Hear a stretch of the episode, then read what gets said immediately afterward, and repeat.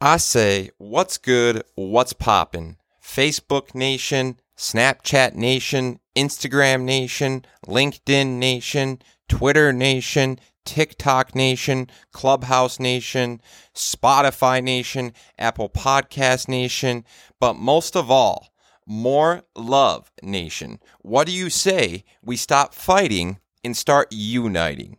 I say, hell yeah to the yeah yeah. Our happiness is subjective and our well being is subjective. So, if that's the case, that means how we interpret objective circumstances depends on our subjective self. So, our happiness or our sadness is fabricated and manufactured by us. A lot of us might not want to accept this, or we might not want to have the accountability, but at the end of the day, everything is neutral. We are the ones, via subjective interpretation of objective circumstances, we determine our well being, good or bad, based on our subjective interpretation of the data.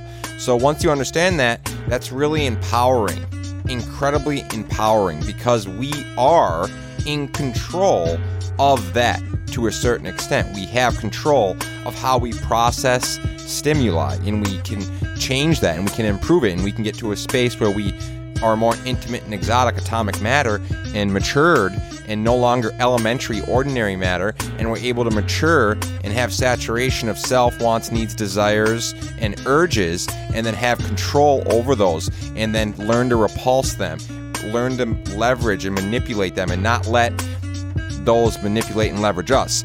And at the end of the day, that's when you become repulsive matter.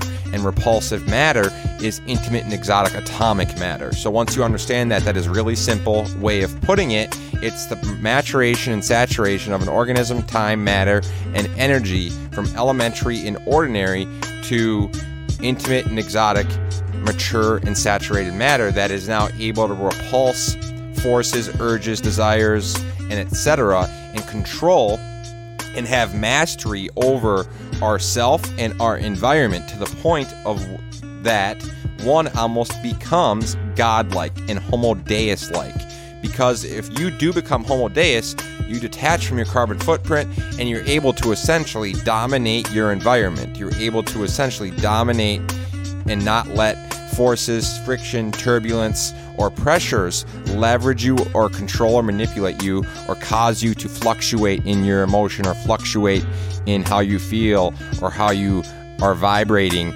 or how your energy is, what frequency you're in, whether you're in your egoistic frequency or your altruistic frequency, and not letting anything push you away from your equilibrium point. Because when you're in your good zone and you have your equilibrium and your balance, you don't have to let other people push you into egoistic existence or too extreme and even in the altruistic existence, but you can have your balance. And having that equilibrium space and being in that quantum position of quantum balance. And it is a really powerful space to be in. So once we understand that, finding that is crucial and being aware to this and having perspective to this because at the end of the day, we are accountable, we are responsible, we are empowered, and we have the ability to either manufacture or fabricate negative thoughts or let negative thoughts ruin our well being, or we have the ability to fabricate and manufacture positive thoughts and let positive thoughts create our happiness and well being. So you can do one or the other. It's our job to learn that it's our responsibility to have that awareness and perspective and become that matter or become that organism that is one of intimate and exotic repulsive matter. And when you are intimate and exotic repulsive matter, you have elevated above elementary ordinary matter to become a radical and be one that is able to repulse your urges, your wants, your needs, and desires, and not let pressures, turbulences, friction, or energies outside of yourself cause you to fluctuate outside of that position that is like superposition, that is quantum equilibrium, that is quantum balance, that represents superposition, and so forth. And if they can't push you from that and cause you to fluctuate in and out of that, you have become one of somewhat of an immortal standing wave and elevated to a godlike position because you're able to dominate your environment and you're able to create or destroy life if you want to be positive or negative.